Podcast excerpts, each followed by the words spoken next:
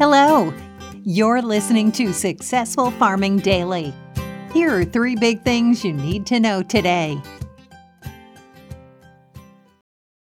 It's Wednesday, September 29th. Our first big thing is grains and soybeans were higher in overnight trading on signs of strong demand for U.S. products. Exporters yesterday reported sales of 150,000 metric tons of U.S. corn to Mexico for delivery in the marketing year that started on September 1st, the Department of Agriculture said in a report.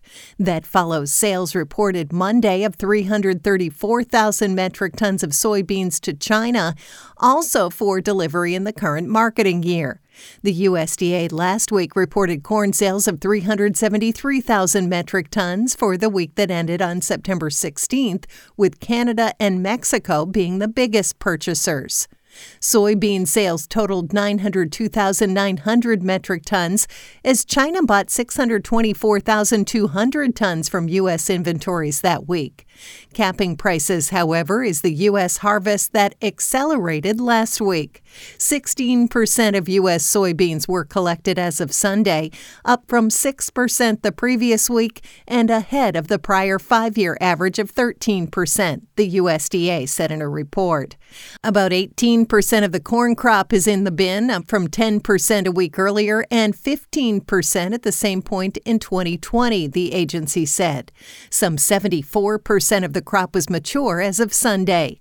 Winter wheat growers had planted 34% of the U.S. crop at the start of the week, up from 21% a week earlier and just ahead of the 32% that was in the ground at this point last year. Corn futures for December delivery rose four and a quarter cents to five dollars thirty six and three quarter cents a bushel overnight on the Chicago Board of Trade. Wheat futures for December delivery rose 6.5 cents to $7.13 a bushel, while Kansas City futures gained 6 and 3 quarter cents to $7.11 and 3 quarter cents a bushel. Soybean futures for November delivery added 2 and 3 quarter cents to $12.79 and 3 quarter cents a bushel.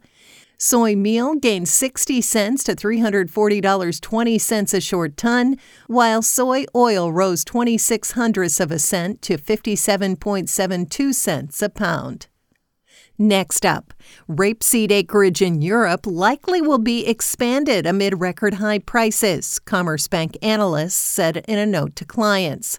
The oilseed, which competes with soybeans on a global scale, has been priced at about 600 euros or $699 a ton, which should provide enough incentive for producers to increase their acreage, said Carsten Fritsch, an economist with the bank.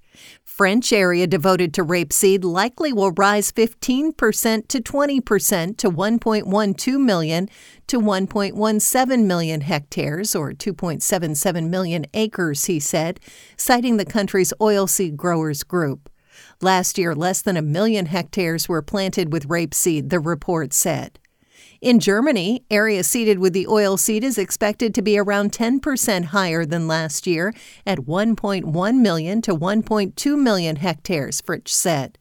The UK likely will see an expansion in area planted with rapeseed, but only slightly as producers have cut back on production in recent years. This was in response to pest problems, Fritsch said.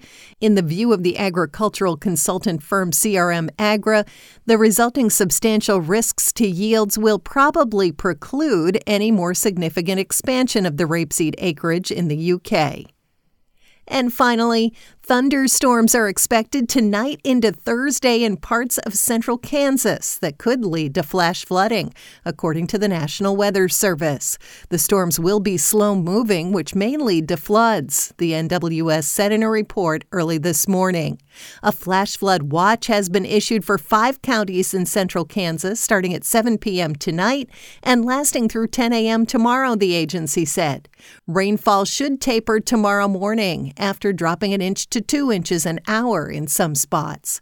In northern Illinois, meanwhile, some fog is expected this morning, while isolated thunderstorms will roll in tomorrow and last through Sunday.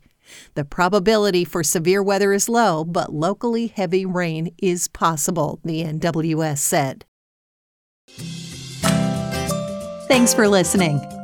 Follow more news on agriculture.com.